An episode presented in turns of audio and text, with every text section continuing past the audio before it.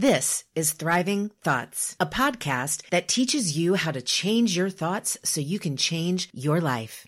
I'm Dr. Sherry, clinical psychologist turned thought coach. In each five minute episode of the Thriving Thoughts podcast, we will discover one lie we believe about ourselves, others, or the world that lures us into a surviving mindset. Then we'll learn the truth that leads us into a thriving thought world. And to bridge the gap between knowing and doing, I'll teach you one practical thought tool you can start to use right away. Consider me your personal thought coach and each episode your personal thought coaching session. I want you to thrive, to grow, flourish, and prosper. And here's your first truth. If you want to thrive, you have to choose to do the work the daily deliberate work of changing the way you think so you can change your life. Welcome to the Thriving Thoughts community. Let's get ready to speak truth over the lies so we can thrive in any and every circumstance. There are two lies you've been taught about boundaries. Number one, boundaries draw a line in the sand to prevent others from crossing them. Number two, boundaries are formed based on what is unacceptable or intolerable to you. One popular meme states, love yourself enough to set boundaries. Your time and energy are precious, and you get to decide how you use them. You teach people how to treat you by deciding what you will and won't accept. Boundaries are about relationships, how you navigate them, and which ones you want in your life. The key word is want. When it comes to boundaries, we've been taught this huge lie to stand up for ourselves by getting rid of quote unquote toxic people, by not allowing others to treat us a certain way. I once saw a quote about boundaries that started with, You're not allowed to. As in, when you set boundaries, you communicate with others what they're allowed to do toward you and what they're not. The driving principle of a thriving thought world is that you must target your energy toward that which you can control. If you've defined your boundaries to permit or disallow others to do something, you are attempting to control someone else. And that's an impossibility. People keep pushing our boundaries because we don't decide what we're going to do if or when someone does something. Instead, we magically believe that if we set a rule with others that they will fall in line with what we want them to do. And then we end up feeling powerless, slighted, because people just won't listen. Here's truth number one. If you expect other people to keep the boundaries you set, people will always push them. And you will flounder between anger at their brazenness for poking the bear and helplessness, resigning yourself to the survivalist mindset that it's me against them and find yourself crooning, nobody knows the trouble I've seen. So what's the answer instead of setting a rule for others? Well, you set a rule, a boundary for you. Say to yourself, anyone is allowed to do anything or say anything they want. I don't control them. I do take ownership of me. And here's what I'm going to do in response if that happens.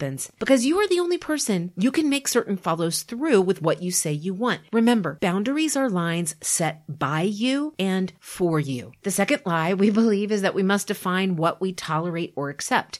This misguided and way too popular popular language is absurd. Have you ever gone shopping for a new house or apartment with a list of amenities that you'll accept or tolerate? Have you ever gone shopping for a specific dress for a specific occasion with a list of all the alternatives you'll tolerate? How about a job? In your last job search, did you look for a job that you could tolerate or one you would love? Pop culture has us so focused on navigating the acceptable or the tolerable when it comes to the people we choose in our lives. Well, if we settle for acceptable, we'll never have great. Here's truth number two. Focus on the types of people you want around you, not on the toxic people you want to avoid or get rid of. When you focus on what you don't want, you'll never get what you do. You'll settle for something that's tolerable or acceptable. And that's what the popular language around boundaries is all about. And it's misdirection, one that keeps us bound to a survival mindset. But if you fixate your eyes on the type of home, little black dress, or job you want, your brain dismisses anything that doesn't fit that picture, freeing you up to pursue and find